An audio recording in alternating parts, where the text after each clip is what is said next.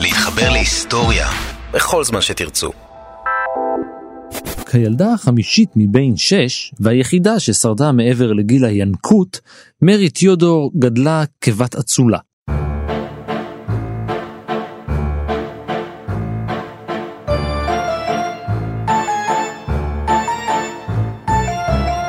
נולדה בשנת 1515 להנרי השמיני וקתרין מאורגון, וחייה היו קשים. אביה רצה בן, וכשלא נולד אחד כזה, ביטל את נישואיו לקתרין. הוא התחתן עם אישה אחרת, ומרי הוכרזה כממזרה. עם זאת, נראה שהיא מצליחה לפלס את דרכה אל כס המלכות, כשאחיה למחצה, אדוארד השישי, מת משחפת בגיל 15. אך המשפחה ממש פחדה שאם תהיה מלכה, היא תחזיר את כל הממלכה לקתוליות. לכן נתפרה קומבינה מלכותית. להמליך את ליידי ג'יין גריי, אחייניתו של הנרי השמיני. אולם התמיכה הציבורית במרי גברה והיא הוכתרה למלכת הבריטים. חמש שנותיה הראשונות בתפקיד היו אלימות ונוראות. היא אכן המירה את הממלכה לקתוליות ורדפה את הפרוטסטנטים. במהלך ימי שלטונה היא הרגה כשלוש מאות מהם. בשל כך, היא זכתה לכינוי הנצחי מרי המגואלת בדם. בלאדי מרי.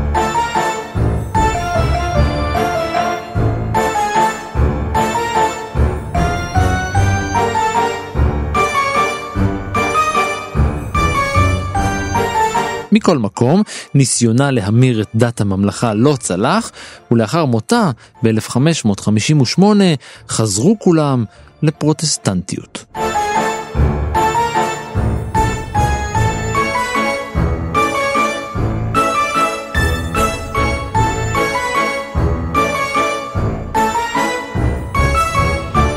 אבל לפחות יצא לה משהו, היא הונצחה במשקה.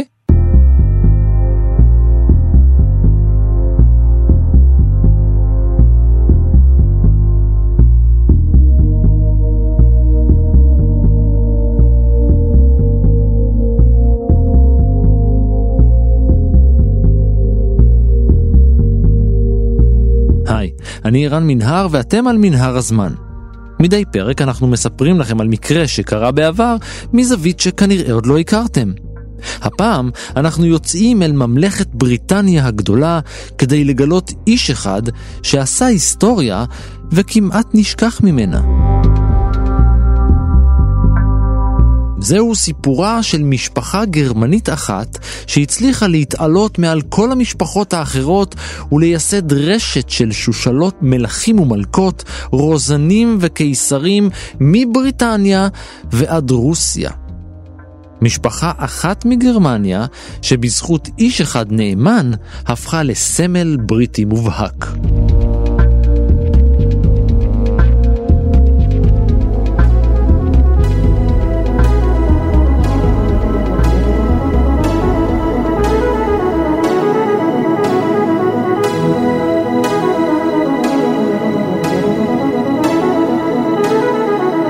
משפחת ווינדזור, משפחת המלוכה הבריטית, לא תמיד הייתה שושלת המלוכה.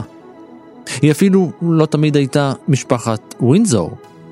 כי למען האמת, היא אפילו לא משפחה בריטית. אבל רגע, בואו נתחיל מההתחלה.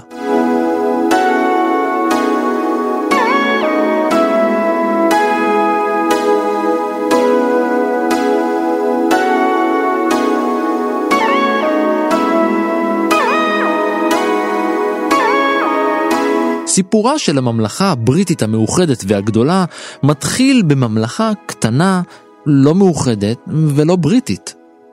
הימים הם ימי המאה התשיעית לספירה.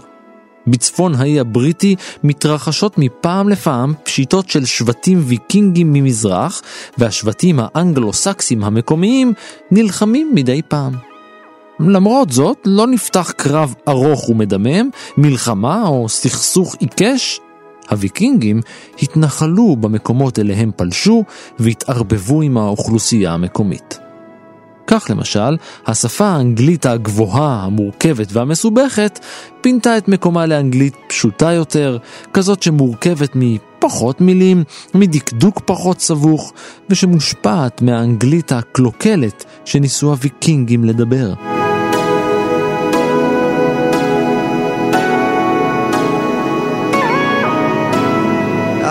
ההתחלה של אנגליה היא באמת עם פלישה של שבטים אנגלו-סקסים, אחרי שהרומאים עוזבים במאה החמישית בהתחלה. זהו אייל אופנבך. מרצה להיסטוריה. וגם כן בהתחלה מדובר באנשים, אגב, הם מבצעים משהו שהוא בהחלט תיאור אתני.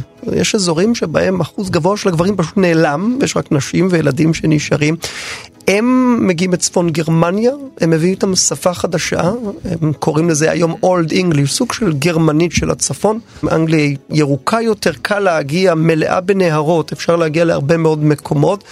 מה שמעניין שהם הגיעו גם למקומות אחרים, אבל באנגליה, ועד היום אנחנו לא יודעים למה דווקא כאן נוצרה חברה שונה משיש על הקונטיננט שהוא מאוד מאוד מאוד מאוד קרוב, מאוד מאוד קרובה.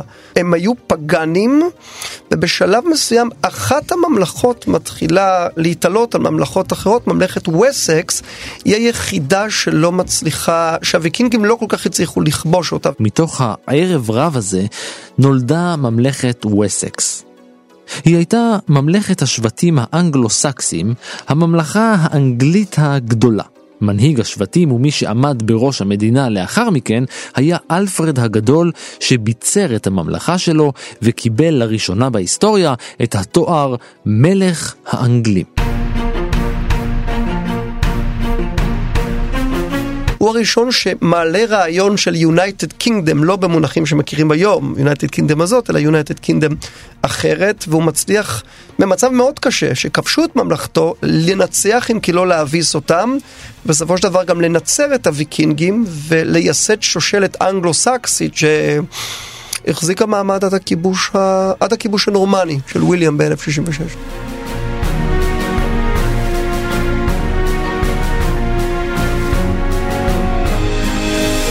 תוך 200 שנה הפכה הממלכה גדולה יותר, הקיפה כבר את כל האי הבריטי, את אירלנד ואת סקוטלנד, והתייצבה ככוח משמעותי ביותר בצפונה של אירופה. הוא כוח משמעותי גם בגלל שאלפרד הנהיג דברים שאגב מחזיקים מעמד עד היום. סדרי המנהל, המיסוי, המטבע, הרעיון שיש מלך שמפקח על מטבע ולא כל אחד מזול the pound sterling לימים, לא סתם תאצ'ר אמרה בזמנה the pound sterling isn't only our currency, it is also our history and our sovereignty. הוא מייצג את הריבונות והיעילות הזו, העושר באמת מושך עוד פולשים, מושך עוד פולשים, הוויקינגים ימשיכו להגיע גם אחר כך. בשנת 1066 נכבשה אנגליה על ידי כוח מן הדרום.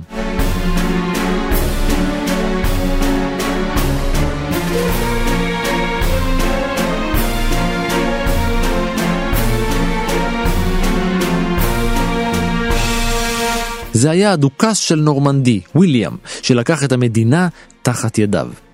הוא המשיך לתפקד כמלך, ממש כמו השושלת אותה כבש, אבל במקביל המשיך לראות את המערכת הפאודלית מתפתחת באי הבריטי. תראה, הסיפור של ויליאם, אם אפשר להרחיב עליו קצת, בשלב מסוים נינו של אלפרד הגדול אדגר, המלך האחרון הגדול בשושלת הזו, אה, מת. אה, הוא היה המלך האחרון הגדול משושלת וסקס, אבל אז הבנים שלו, במיוחד הבן, שאגב אח אחד רצח כנראה את האח השני, התחיל להתמודד עם פלישות ויקינגיות חדשות. למה? אנגליה עשירה, הם רוצים את הכסף, הוא שילם להם שוחד, אבל בסוף אה, הוא עשה מעשה, הוא הפליג לנורמנדי ואמר אני אצור ברית עם הוויקינגים, הנורמנים הם ויקינגים, נורמנדי ארצם של אנשי הצפון. אז בעצם הדיל היה, אני מתחתן איתם, והם יגנו עליהם מפני ויקינגים אחרים, יגידו להם, טוב, אנחנו הוויקינגים... זה לא עבד, הוא התחתן עם אישה בשם אמה, מאוד חכמה, מלכה פעילה מאוד ופוריה.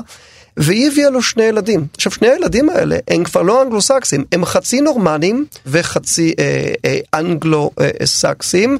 בסופו של דבר אחד מהם הופך למלך, אדוארד המתוודה, דה קונפסור. אדוארד אמר כשאני מת, השליטה באנגליה עוברת ל... וויליאם מנורמנדי, אדוארד מת, גודווין הופך למלך לזמן קצר, וויליאם שומע שהוא הפך למלך ומשתגע לגמרי וכובש את אנגליה, קרב הייסטינגס היה ידוע ב-1066. עכשיו, האם הם צרפתים? התשובה היא כן או לא ולא. וויליאם, חוץ מאשר להרוג הרבה מאוד אנשים, מצליח לטהר את האליטה האנגלו-סקסית ולהחליף אותה בעיקר באליטה צרפתית, אבל, איך אמר בזמנו, מי זה היה, אה, יצחק בן אהרון, שאמר אולי, אתה יודע, שהבחירות ב-73 לא מצאו חן בעיניו, חבל שאפשר להחליף את העם, הוא החליף חלק גדול מהאליטה, הוא לא החליף את העם. אחרי וויליאם מלך וויליאם השני, הגיוני. ואחריו הנרי הראשון. הייתם מצפים שלהנרי הראשון יהיה בן בשם הנרי השני, אבל לא. מכל ילדיו שרדה רק בתו מטילדה, והנרי רצה אותה על הכס. חבל רק שאחרי שמת, בן דוד שני שלו, סטיבן, דרש את הכתר לעצמו. מטילדה לא התכוונה לוותר, והממלכה שקעה לתקופה אפלה של אנרכיה. סטיבן הסכים לשחרר את השושלת רק לבנה של מטילדה, לא לה. זה היה הנרי השני.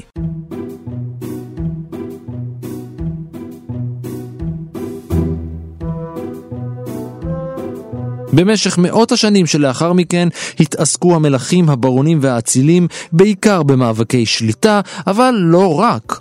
הם בחשו בקלחת השושלת והקרבה לכס, אבל גם עסקו בהרחבה וביצור האימפריה שלהם, שהתערבבה עם הסקוטים והפכה מזמן למקומית שורשית.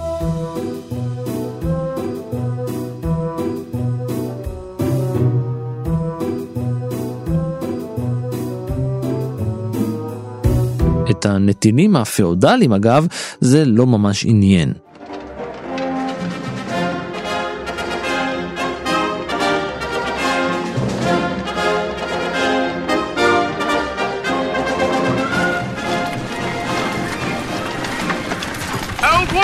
Man!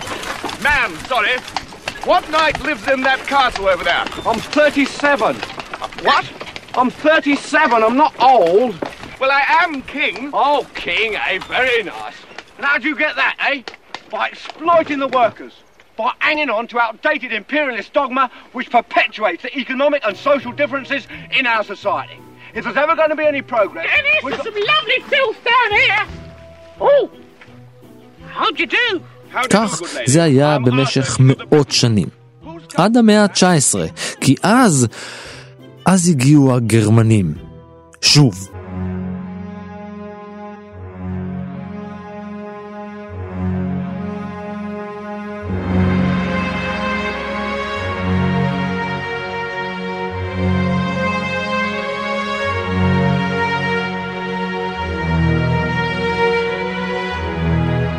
בשנת 1826, במרכז היבשת עצמה, בתוך בליל המדינות של השבטים והעמים הגרמניים, התעוררה ממלכונת קטנטונת, דוכסות זקסה, קובורג וגוטה.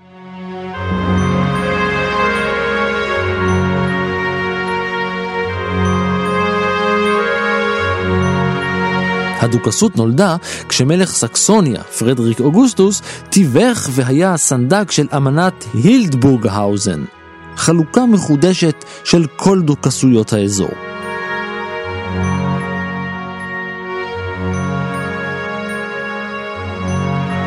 חלוקה סתם די כזאת, איזה עסקה כזאת. הם מגיעים לאיזה הסכמה, זה משהו די כזה לא... לא.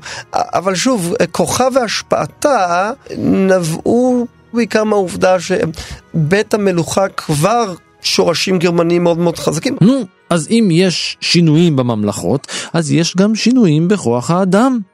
וכך יצא שהדוכסים קיבלו ממלכות חדשות לשלוט עליהם. ארנסט השלישי קיבל שתיים, את זקסה קובורג ואת גוטה. ואחרי עשרות שנים של התעקשויות, ויכוחים, ניסיונות ומאבקים, בשנת 1852 אוחדו שתי הממלכונות הקטנות והפכו למדינה אחת חצי פדרלית.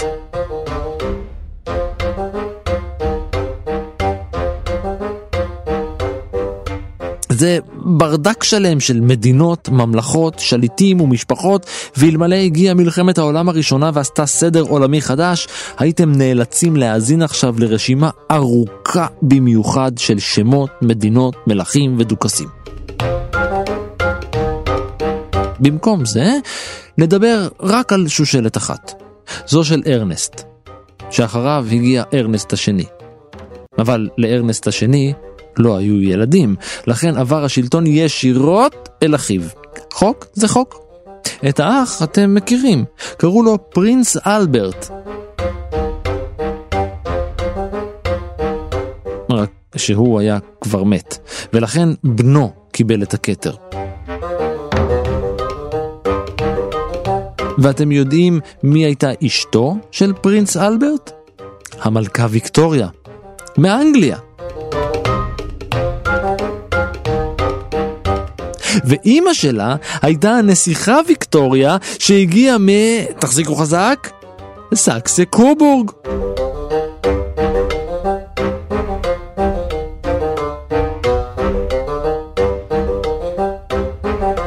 איך היא הגיעה להיות המלכה האם? זה הכל מתחיל אצל ג'ורג' הראשון. לכן עם כל הכבוד לסקסה קבר גוטה, שזה באמת נסיכות, איזה... הכל מתחיל עם הנסיך הבוחר של הנובר, האלקטור, שמגיע להיות מלך ב-1714 אחרי מותה של המלכה אנ.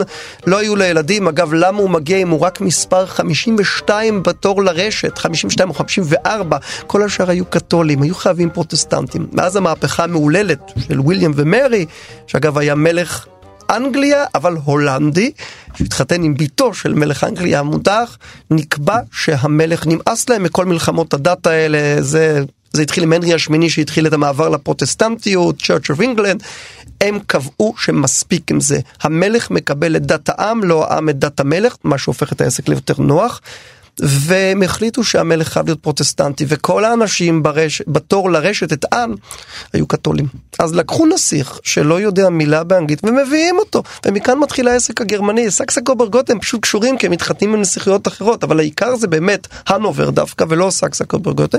ככה קשרי המשפחה, ככה נוצר שהמלכה ויקטוריה בסדר, כן, אבל היא תכלס גרמניה, למרות שהיא נולדה באנגליה. תכלס גרמנים האנשים האלה, נכון מאוד. הבן של המלכה ויקטוריה ושל אלברט היה הנסיך אדוארד. וכבר הייתה לו ממלכה לקבל בירושה, את בריטניה הגדולה. מה עושים?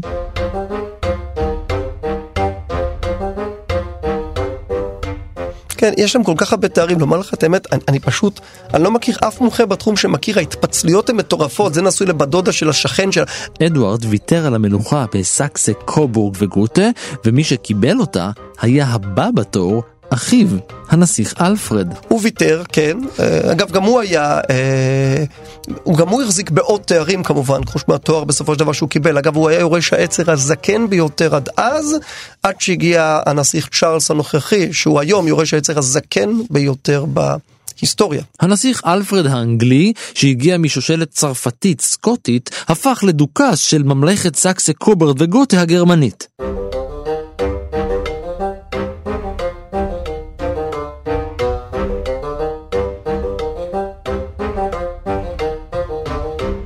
משפחת המלוכה הבריטית שלטה עכשיו גם במרכז אירופה. את אלפרד החליף בנה הצעיר של ויקטוריה, ליאופולד, שהתהדר בתואר הדוכס מאולבני. זה היה תואר שנלקח ממנו יחד עם כל תאריו הבריטים במלחמת העולם הראשונה. ב-1917 בתחילת השנה, אם צריך להמר מי מנצח במלחמה, הגרמנים.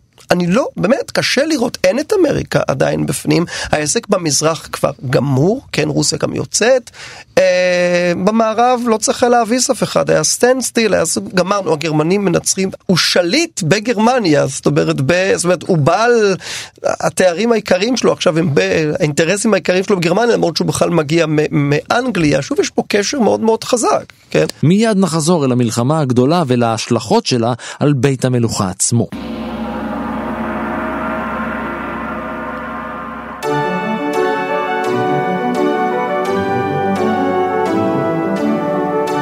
בריטניה עברה מידיים אנגליות לצרפתיות, היו גם דנים בדרך, ואז לסקוטיות, ודרך חתונות ויחסים לידיה של משפחה גרמנית. משפחת סקסה קובורד גוטה שלטה בממלכה במרכז גרמניה ובאימפריה הבריטית. אבל המשפחה הגרמנית הזאת שלטה בהרבה יותר משני המקומות האלה. ברוסיה הצאר ניקולאי השני נשוי, ל, כן, לאנגליה, כן, בסדר. יש גם את בן דודה של ויקטוריה במקסיקו, מקס, מקסימיליאן, אגב, מוצא להורג עד כמה שאני זוכר, אבל שוב, לא. הדוד של ויקטוריה הוא לאופולד מלך הבלגים, כן, בכלל המלוכה הבלגית, בבלגיה אגב אין בלגים, יש רק בלגי אחד, זה המלך, כל השאר פלמים או ולונים. בגרמניה כמובן, אה, כן, ויללם השני הוא אה, אחיין של, סליחה, הוא נכד של המלכה אה, ויקטוריה, הבת שלה ויקי התחתנה עם אבא, אבא שלו. ויקטוריה דאגה להשיא את כל ילדיה לכל אירופה. יש גם קשר לבית המלוכה היווני כמובן, לכן קראו לה הסבתא של אירופה או הדודה. גם הקשר לספרדים, מלוכה ספרדית, כן?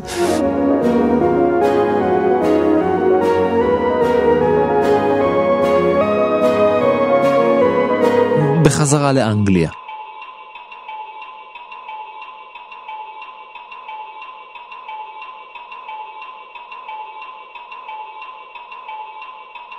ארתור ביג נולד לשושלת מכובדת, אבל לא של בית המלוכה. אבא שלו היה ג'ון פרדריק ביג, ואם אתם לא יודעים מי זה, אז בושה לכם. הוא היה הכומר של סטמפורדהאם, תפקיד מכובד.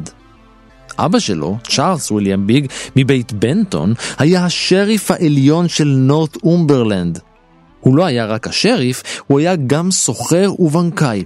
איש בעל מעמד, מקצוע וכנראה גם מראה מכובד למדי. גם התפקיד הזה היה מכובד. אבל התפקיד שיאייש ארתור הנכד יהיה המכובד מכולם.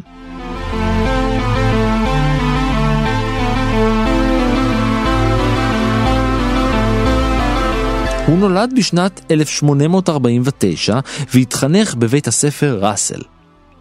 לאחר מכן הצטרף לאקדמיה הצבאית המלכותית, וכשהיה בן 20 גויס לחיל הארטילריה. הוא עבר מסלול של הכשרה לקצונה, ולאחר עוד עשור של שירות צבאי, יצא למלחמה. במשך יותר משנה הוא השתתף במלחמה של אנגליה בבני שבט הזולו. במהלך המאה ה-19, שהאימפריה הבריטית מאוד מאוד גדלה, הופכת להיות האימפריה הגדולה בהיסטוריה, אין לזה תקדים, האימפריה עליה השמש אף פעם לא שוקעת, The Empire the sun never sets, היה ויכוח איך עושים את זה. כל זמן שאלברט, הנסיך היועץ, בעלה של ויקטוריה, בצק סקרברגוטה, היה בחיים, הוא הוביל את הגישה שאמרה, אנחנו... צריכים להיות אימפריה בזכות הכלכלה, התרבות, הדת שלנו ודברים חיוביים ומסחר. ואגב האימפריה הבריטית באמת, חלק מכיבושיה לא היו כיבושים גדולים של קרקע, אלא יותר כיבושים של עמדות בשביל מסחר. המסחר הגדיל מאוד את האימפריה.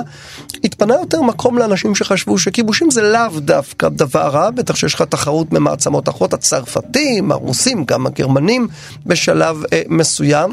מה שקרה במה שהיום קוראים דרום אפריקה, זה שהבריטים פשוט רצו להגדיל את שטחי השפעתם. לא מצא חן בעיניהם כל מיני דברים שאנשי הזולו עשו, טוב, מסורות אפריקניות עם נשים או דברים כאלה, והזולו פשוט לא רצו כל כך, אה, אה, לא רצו כל כך אה, להשתעבד, אני אומר את זה ככה. והתחילה מלחמה שמאוד זלזלו בה בהתחלה, אבל תקשיב, הזולו התבררו כדי די קשי עורף ולוחמים מנוסים, אם כי באמת הם היו על פניו כל כך נחותים בהשוואה אה, לבריטים. הבריטים סבלו שם מכמה וכמה השפלות קשות עד שהם גמרו את זה, כי מה שלא הולך בכוח הולך בעוד יותר כוח. זה נחשב לאחד מרגעי השפל. הזולו מאוד הפתיע אותם בעוצמה, בטקטיקות, אפילו ששוב, אנשים, תחשוב, בלי מגפיים, ערומים כמעט, חניתות, לא, לא, עשו עבודה לא רעה מול הצבא הבריטי המהולל. בין הרוגי הקרבות באפריקה היה גם בנו יחידו של נפוליאון השלישי, פרינס אימפריאל, לואי נפוליאון בונפרט.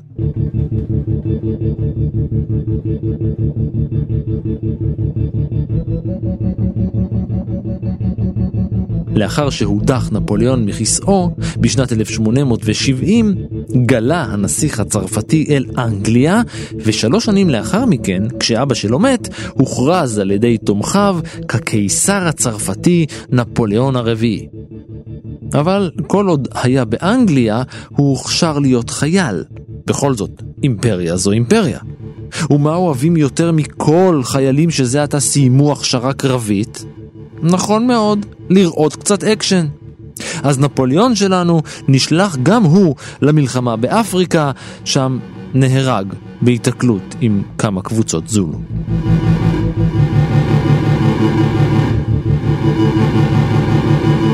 המוות הזה היכה את אירופה בתדהמה.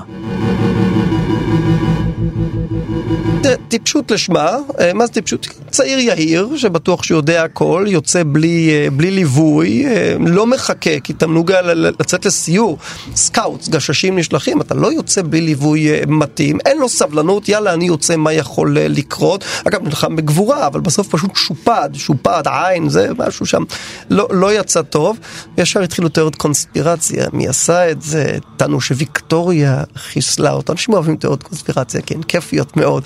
בספק רב. אם שושלת נפוליאון הייתה חוזרת מהגלות ומשתלטת על צרפת, אה, לא נראה לי. ממש לא נראה לי.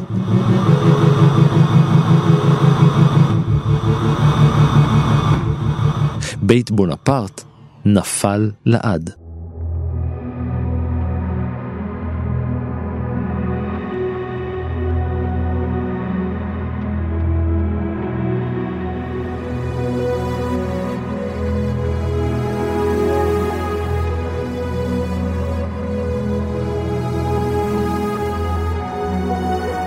בשנת 1880, השנה שלאחר מותו של הנפוליאון האחרון, הובהל ארתור ביגל טירתה של המלכה ויקטוריה בבלמורל. המלכה דרשה הסברים ותחקיר על מותו של הנסיך הצרפתי. עשו איזשהו תחקיר, גילו, סתם, לא, יצא, יצא בלי סיור, זאת אומרת, בלי, בלי, בלי, בלי תמיכה, יצא, החליט שהוא עושה דברים על דעת עצמו. צעיר אה, שנחפז פשוט, זה הכל. זה מה שקרה בסופו של דבר. טרגי, אבל לפחות עבור ג'נטלמן למות ככה, זה נחשב היה לדבר מאוד אה, מכובד.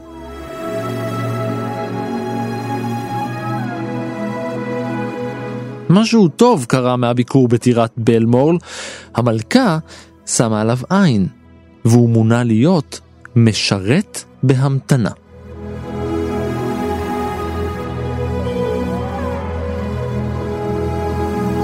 מדובר בתפקיד מיוחד בבית המלוכה, שלפעמים היו מאיישים אותו כמה וכמה אנשים בו זמנית. טוב, אולי תפקיד הוא לא ההגדרה הנכונה, יכול להיות שתואר יהיה יותר מדויק.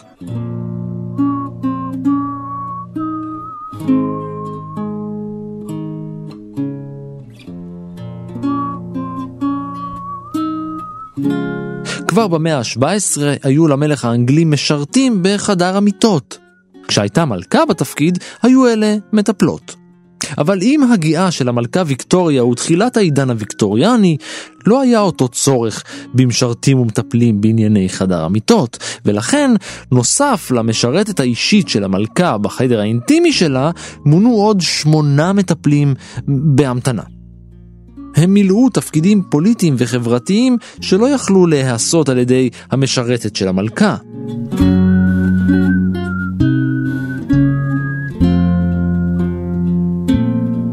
מה שמכונה קורטייר, זה אנשי חצר עם כל מיני דרגות. אחרי ימיה של ויקטוריה שונה המינוח והתפקיד נקרא משרת חדר השינה.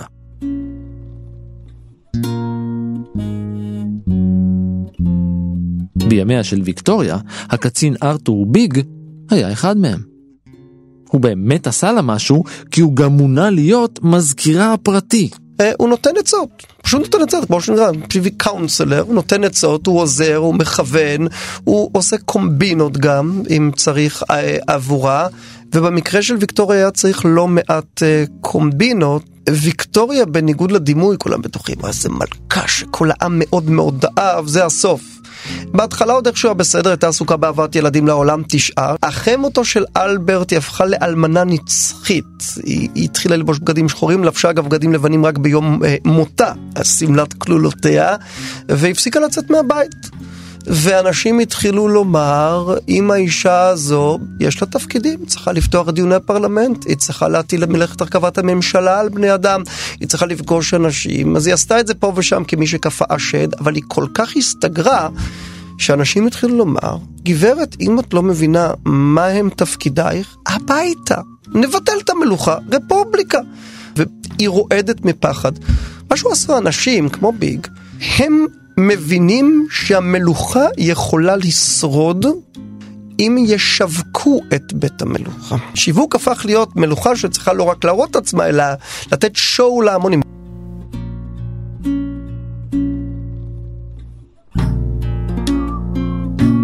ביג שירת כמזכיר המלכה עד 1901, אז מתה ויקטוריה.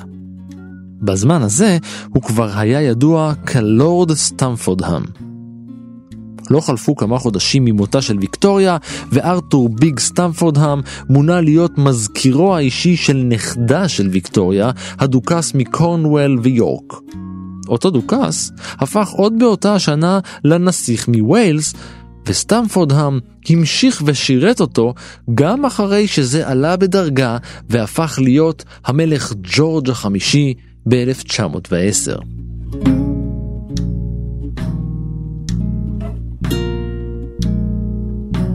זו הייתה השנה בה הושבע הלורד סטמפורדהאם למועצה הפרטית של בריטניה. כן, חבורה של יועצים קרובים, כן, הרבה מהדיונים שלהם חסויים, כן, שמייעצים למלך, והיה הרבה מה לייעץ לאור המשבר של המלחמה, אם כי גם למלך היה פה תפקיד. גם סטמפורדהאם עלה בדרגה והפך לברון סטמפורדהאם. ג'ורג' החמישי היה המלך המשעמם ביותר בהיסטוריה של בריטניה. אדם חסר השראה לחלוטין, אדם ש... אתה יודע, זה מצחיק, הוא דיבר רק שפה אחת, הוא היה המלך הראשון, דיבר רק שפה אחת. שאלו אותו פעם איזה אופרה הוא הכי אוהב, הוא אמר טוסקה, שהוא למד טוסקה, כלומר כי היא הכי קצרה, אפשר לסיים וללכת אה, הביתה. הוא היה צייד חובב, אמרו עליו שהוא בילה שנים רבות של חייו בהרג חיות חסרות ישע.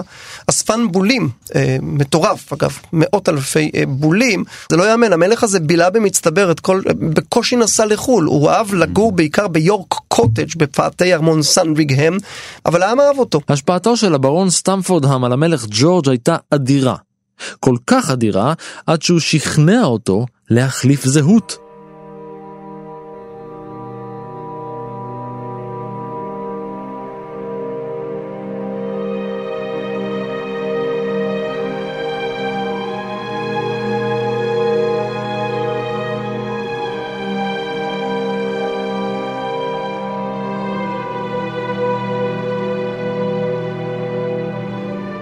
מוקדם יותר עזבנו את מלחמת העולם הראשונה כשרק התחילה. אנחנו חוזרים אליה לקראת סופה.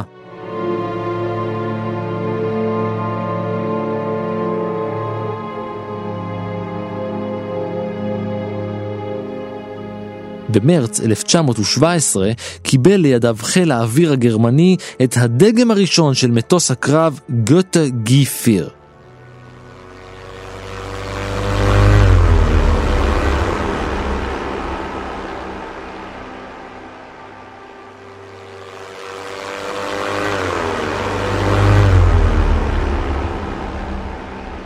תוך חודשיים כבר היו מוכנים טייסי הקרב והם יצאו להפגיז את האנגלים מהאוויר.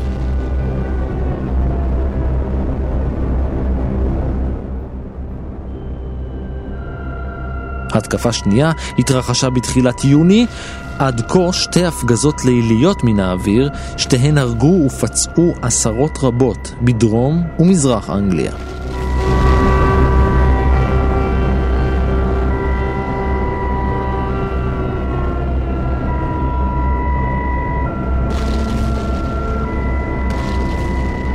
אבל ב-13 ביוני, בפעם הראשונה, הגרמנים הגיחו לאור היום. והם הגיחו מעל לונדון.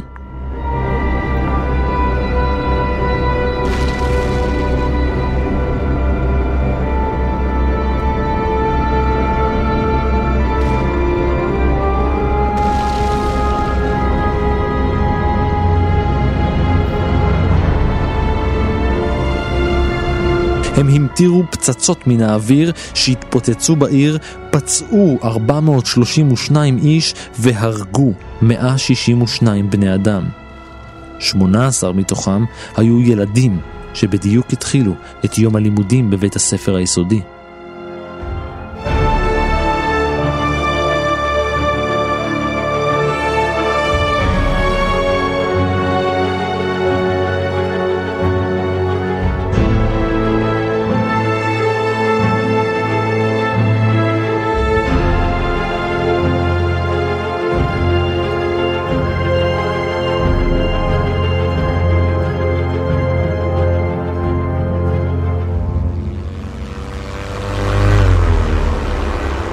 מטוסי הגותה שבו בשלום לבסיסם בהתקפה הקטלנית ביותר מן האוויר בכל מלחמת העולם הראשונה.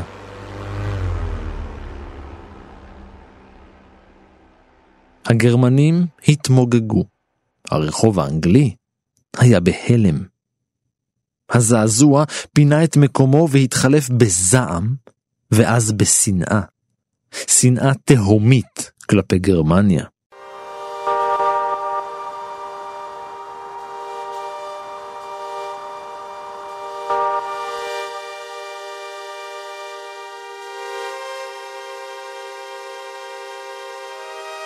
עד אז, האנגלים ראו בגרמנים מודל לחיקוי. האופנה הייתה שאומנת, the best nanny זה German nanny, במלכה, כן, זה היה, יש את הסדרה הנפלאה שאתה בטח זוכר מהימי שישי, הסאגה לבית פורסייט, שחור לבן כמובן, כל הסדרות הנפלאות, ושם באחד הפרקים רואים את האומנת הגרמניה ואשתו של אחד מבני פורסייט, זאת אומרת, that's the thing, that's the fashion, כאילו זו זרת גרמניה שמלמד את הילדים גם גרמנית, תרבות, גרמניה הייתה מדינה ש...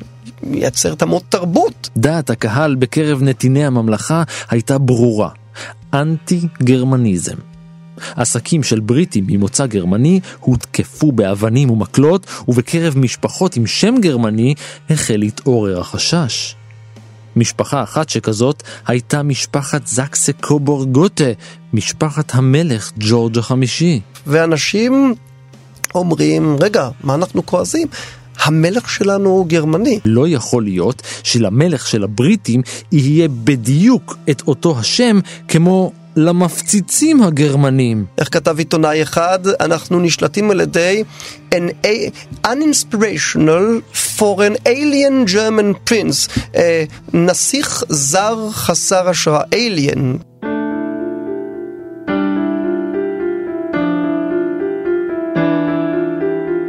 מיד כונסו היועצים, הברון סטמפורדהאם בראשם, והחלו בהתייעצויות. המסקנה המיידית הייתה שחייבים לערוך מהלך יחצני חדש. סטמפורדהאם המליץ למלך על פעילות בשני אפיקים. הראשון, ירידה אל העם. יש לצאת אל השטח, להכיר את האנשים, להתחבב על ההמון. זה כבר התחיל אצל ויקטוריה, הקטע הזה, אם כי הייתה הרבה יותר זה, לרדת וסלחתי על ביטוי ללקק. ברור, הם קובעים, עם כל הכבוד, אנחנו דמוקרטיה, לא אתה קובע. הדרך השנייה עליה המליץ סטמפורדהאם למלך, הייתה שינוי שם המשפחה.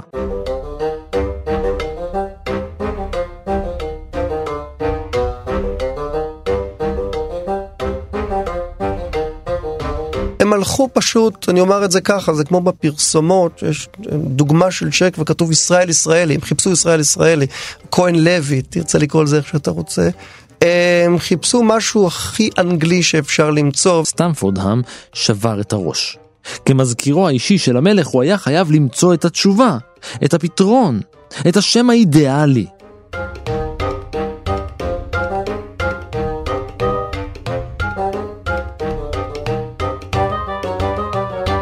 ואז זה הגיע אליו.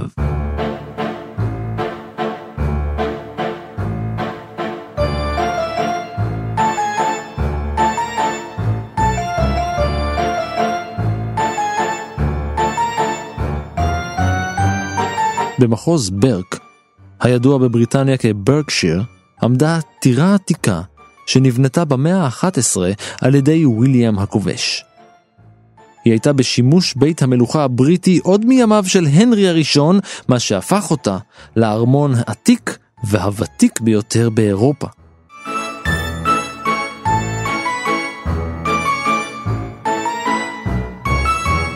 אדוני המלך, הודיע סטמפורדהאם, בוא נקרא למשפחת המלוכה על שם הטירה, ווינדזור.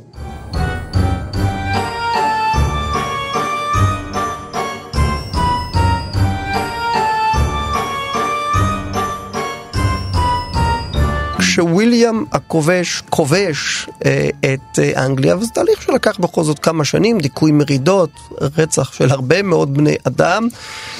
תראה, אלפרד הגדול בנה טירות שמטרנתן הייתה להגן על העם מפני פלישות.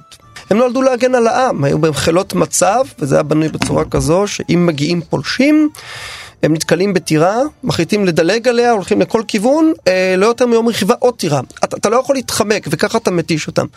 וויליאם הכובש בונה טירות נורמניות, שהמטרה היא לא להגן על העם, להפחיד את העם.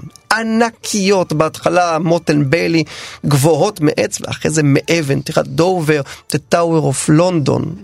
ווינזור היא טירה נורמנית במקור, שהמטרה שלה, הגודל הענקי הזה, היא הופכת להיות סוג של סמל של אנגליות, אז חיפשו משהו שהוא הכי אנגלי, שיכול להיות אם כי המקור נורמני, אבל בסדר, נו מה זה משנה.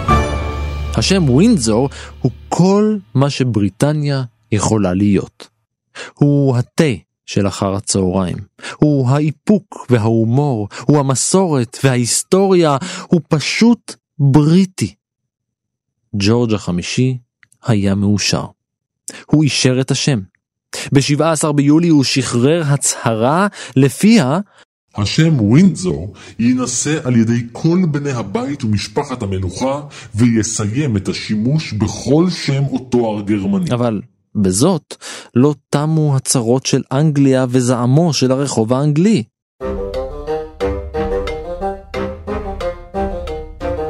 למלך ג'ורג' היה חבר קרוב ובן משפחה אהוב, הצאר ניקולאי השני. הוא מאוד אוהב אותו, הצאר היה, תראה, האשימו תמיד ניקולאי שהיה אדם חלש. זה נכון ולא נכון. זאת אומרת, אל תשכח שרוסיה היא אמנם מעצמה, אבל מבחינת כוחה יחסית לאחרות, היא לא, כן, היא לא כוח, אה, היא כוח חזק מאוד בגודל שלה, עברה תהליכים של מודרניזציה מאוד מהירים במאה ה-19. והוא מאוד חיבב את בן דודו. ברוסיה דברים לא התפתחו כמו באנגליה או במקומות אחרים. לא היה איזשהו מעמד בינוני שמרני שיכול היה לחצוץ ואיכשהו לקחת שינויים באופן איטי. המעמד הבינוני היה רדיקלי ברובו וויתורים היו עשויים להוביל למהפכה מדממת כמו שבסופו של דבר קרה עם הבולשביקים.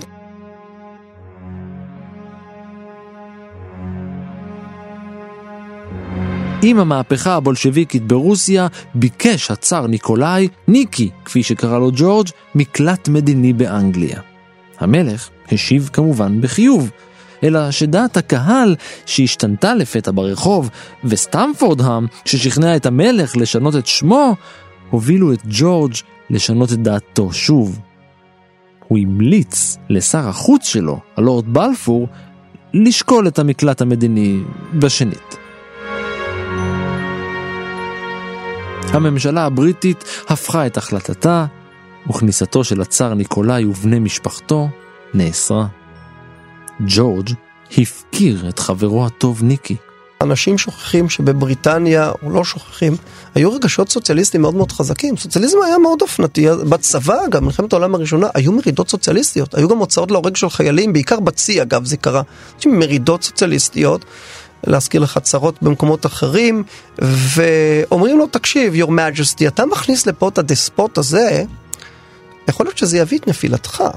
אז מה שג'ורג' עשה בסופו של דבר, ואגב זה הוסתר מהיסטוריונים במשך עשרות שנים, הוא בעצם אומר לו, תקשיב, יש לי תור לרוב, אל תבוא מחר, יש לי פה כל מיני בעיות, כי בחיים לבחור בין טוב לרע זה מאוד מאוד קל. רק אדם משוגע או לא יודע מה, לא יבחר, אה, יבחר רע על פני טוב, הבעיה שבהרבה מקרים בוחרים בין רע ליותר, לרע יותר, והוא בחר ברע. אבל האלטרנטיבה עשויה הייתה להיות הרבה יותר גרועה.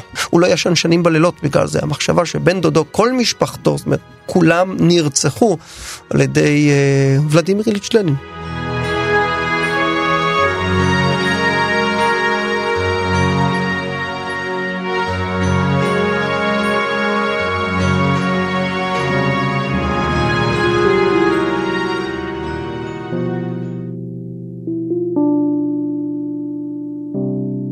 את המלך ג'ורג' החמישי החליף המלך ג'ורג' השישי, אותו King George שסבל קשות מגמגום. הברון סטמפורדהאם היה זה שהכיר לו את ליונל לוג, מומחה ומטפל בבעיות דיבור. סטמפורדהאם המשיך ושימש כמזכירו האישי של המלך ג'ורג' עד שמת ב-1931 בארמון סנט ג'יימס. נכדו, הברון מייקל אדין, היה המזכירה האישי של אליזבת השנייה. בהרבה מקרים יש אליטות משרתות באותה תקופה, זה כבר לא כל כך קיים היום, שאתה רואה את המשפחות האלה שלאו דווקא אריסטוקרטיות, אבל אתה רואה האבא שירת זה, דוד היה קצין, אחד היה פקיד קולוניאלי, זאת אומרת האליטה משרתת את, ה, את המדינה, מסורת של שיעור, מכאן civil service אגב מתפתח, זה לא סתם בירוקרטיה, זה גם בירוקרטיה, זו תחושה של חובה מסוימת, I'm privileged, אני צריך לשרת את ארצי. Queen או King and Country.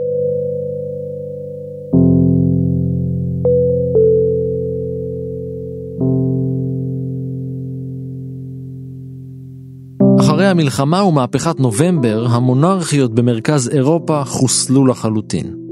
ממלכות זקסה, קובורד וגותה נפרדו לשתי מדינות שונות, קובורג וגותה.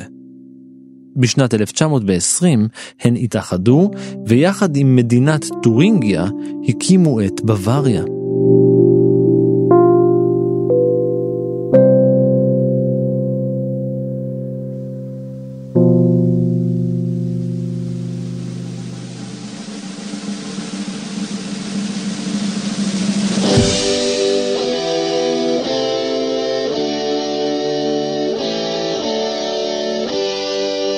מאז שנוסדה שושלת ווינזור, מלכו תחת שמה שלושה מלכים ומלכה אחת.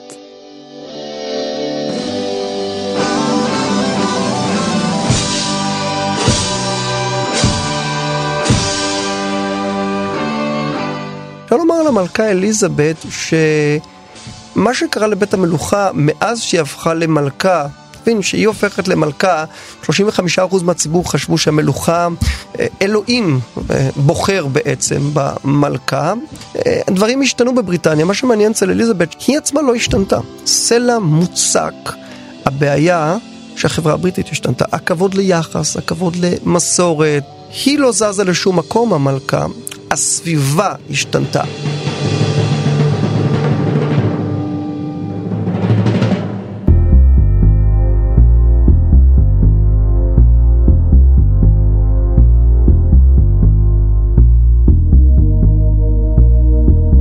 כאן מנהר הזמן להפעם. תודה לאייל אופנבך, תודה גם לברון אור מנהר שהיה על ההפקה, ולדוכס ניר גורלי שהיה על העריכה. עוד סיפורים מההיסטוריה ופרקים נוספים של מנהר הזמן מחכים לכם כל העת באתר שלנו, ביישומון כאן עוד, בכל אפליקציית הסכתים שאתם אוהבים וגם בספוטיפיי. מנהר הזמן משודרת מדי יום שני בשעה 4 בכאן תרבות. אתם מוזמנים לעקוב אחריי ברשתות החברתיות, להגיב, להציע רעיונות ובעיקר להתחבר. אני ערן מנהר, נשוב וניפגש בפרק הבא.